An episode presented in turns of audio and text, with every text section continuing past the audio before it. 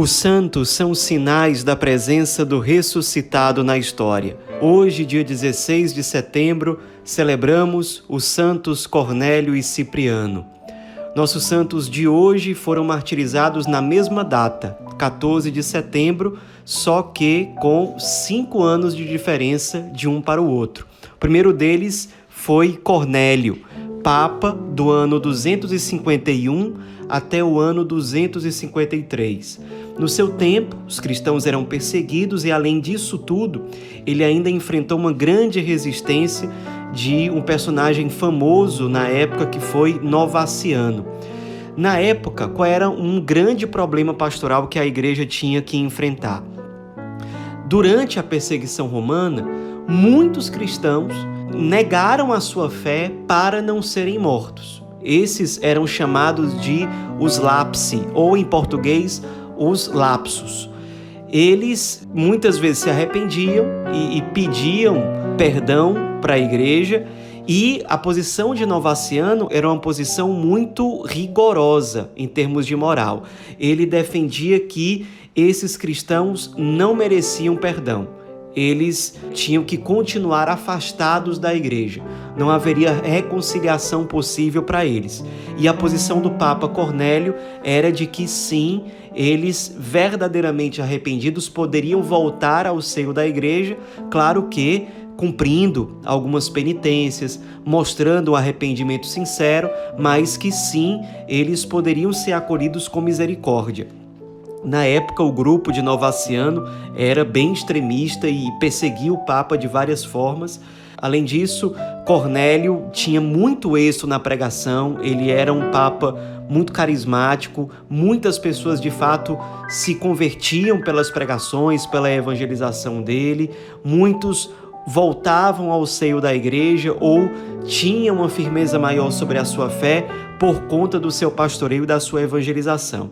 No fim das contas, perseguido pelos romanos, ele acabou sendo preso, processado e exilado para a cidade de Civitavecchia.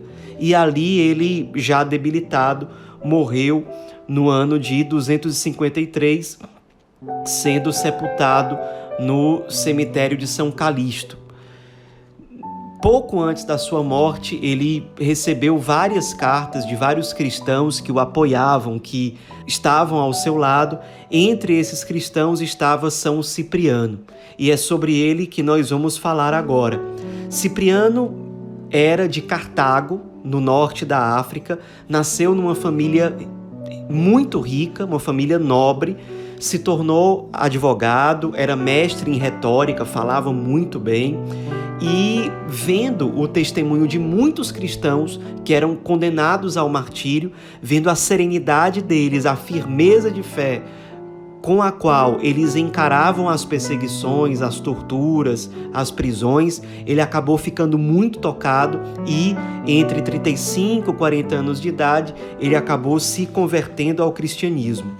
E isso, para a sociedade da época ali em Cartago, foi uma coisa muito chocante, porque Cipriano era uma pessoa muito conhecida na cidade, andava pelos lugares mais chiques, mais badalados da cidade, era uma figura pública, então a conversão dele ao cristianismo, uma religião de mártires, de pessoas perseguidas, foi uma coisa que chamou muito a atenção de todos, inclusive aos poucos outras pessoas foram seguindo o exemplo de São Cipriano e tendo coragem para virar cristãos ou se assumir publicamente cristãos.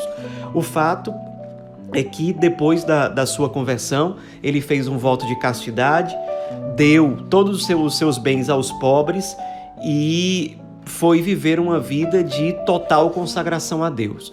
No fim das contas, acabou sendo ordenado padre e quando o bispo de Cartago faleceu, ele foi aclamado pelos cristãos em geral como o novo bispo de Cartago.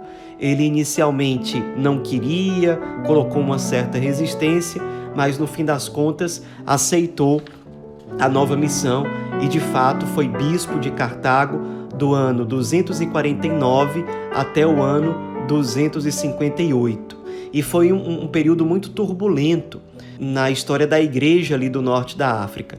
Ele enfrentou duas grandes perseguições, por parte do Império Romano, enfrentou uma peste muito cruel que deixou muitos mortos ali no norte da África.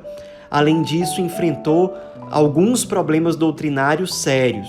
Enfrentou o problema dos lapsos, o mesmo que São Cornélio havia enfrentado, estava enfrentando também em Roma. Só que no caso dele, havia um personagem também famoso que defendia praticamente a postura oposta à de Novaciano. Enquanto Novaciano era muito rígido em relação aos lapsos, havia uma figura em Cartago chamado Felicíssimo, que, por seu turno, defendia que aceitasse de qualquer jeito todo mundo que havia negado a fé em Cristo para não ser preso ou não ser morto.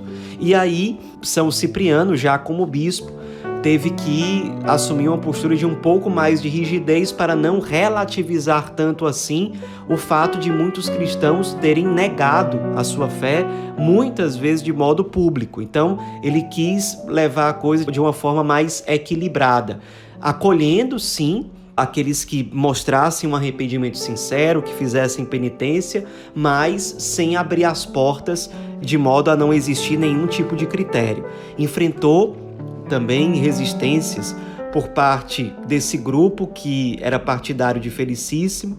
Além disso, ele enfrentou uma outra dificuldade doutrinária séria, que foi sobre a validade do batismo administrado por hereges. Hoje em dia, a igreja já deixa muito claro de que até mesmo uma pessoa que não é cristã, que não é católica, pode administrar validamente o batismo, contanto que respeite a matéria e a forma do sacramento, ou seja, que o sacramento seja feito com água e seguindo a fórmula básica do batismo, ou seja, eu te batizo em nome do Pai, do Filho e do Espírito Santo. Se a pessoa que batiza, mesmo que não seja católica ou cristã, ela fizer isso e tiver a intenção de fazer aquilo que a igreja faz, mesmo que ela não tenha fé, esse batismo já é considerado válido. Mas na época isso não era uma questão já definida pela igreja.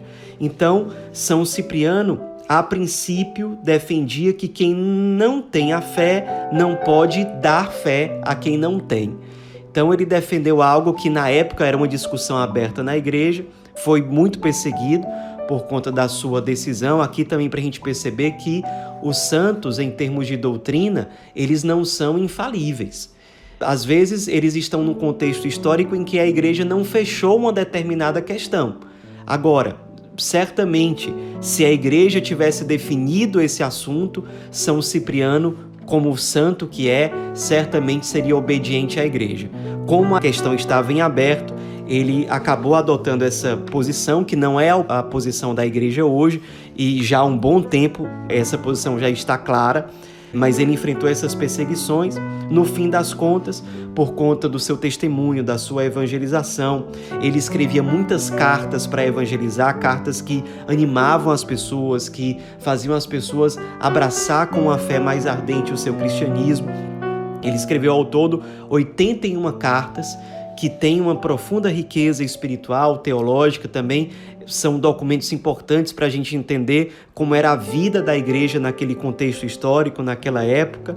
E, no fim das contas, depois de muito evangelizar, no momento em que aumentou a, perseguição contra os cristãos, ele acabou sendo denunciado, preso, processado e, no fim das contas, condenado à morte, sendo martirizado no dia 14 de setembro do ano 258. Nós temos uma documentação que vem dessa época, dos autos do processo, que dizem o seguinte: O procônsul interrogou Cipriano: Tu és Tácio Cipriano? O bispo respondeu: Sim, sou. Tu viveste por muito tempo nesta sacrílega ideia e reuniste muitos homens na ímpia conspiração dos cristãos. Tu te fizeste inimigo dos deuses romanos. Por essa razão, com tua morte, serás uma advertência para aqueles que associaste a ti. Dito isso, leu a sentença: Tácio Cipriano, seja degolado à espada. O bispo Cipriano respondeu: Graças a Deus. E logo depois dessas palavras, de fato, ele foi condenado à morte e foi martirizado, sendo degolado com espada. Nos esperemos na fidelidade, no amor ao Cristo e à Igreja que esses dois santos mártires de hoje, um Papa e um Bispo, mostram para nós, nos motivando a sermos mais firmes no seguimento ao Cristo e no anúncio do Evangelho. Nos esperemos na firmeza, no sangue derramado na vida consumida de São Cornélio e de São Cipriano. Santos Cornélio e Cipriano, rogai por nós.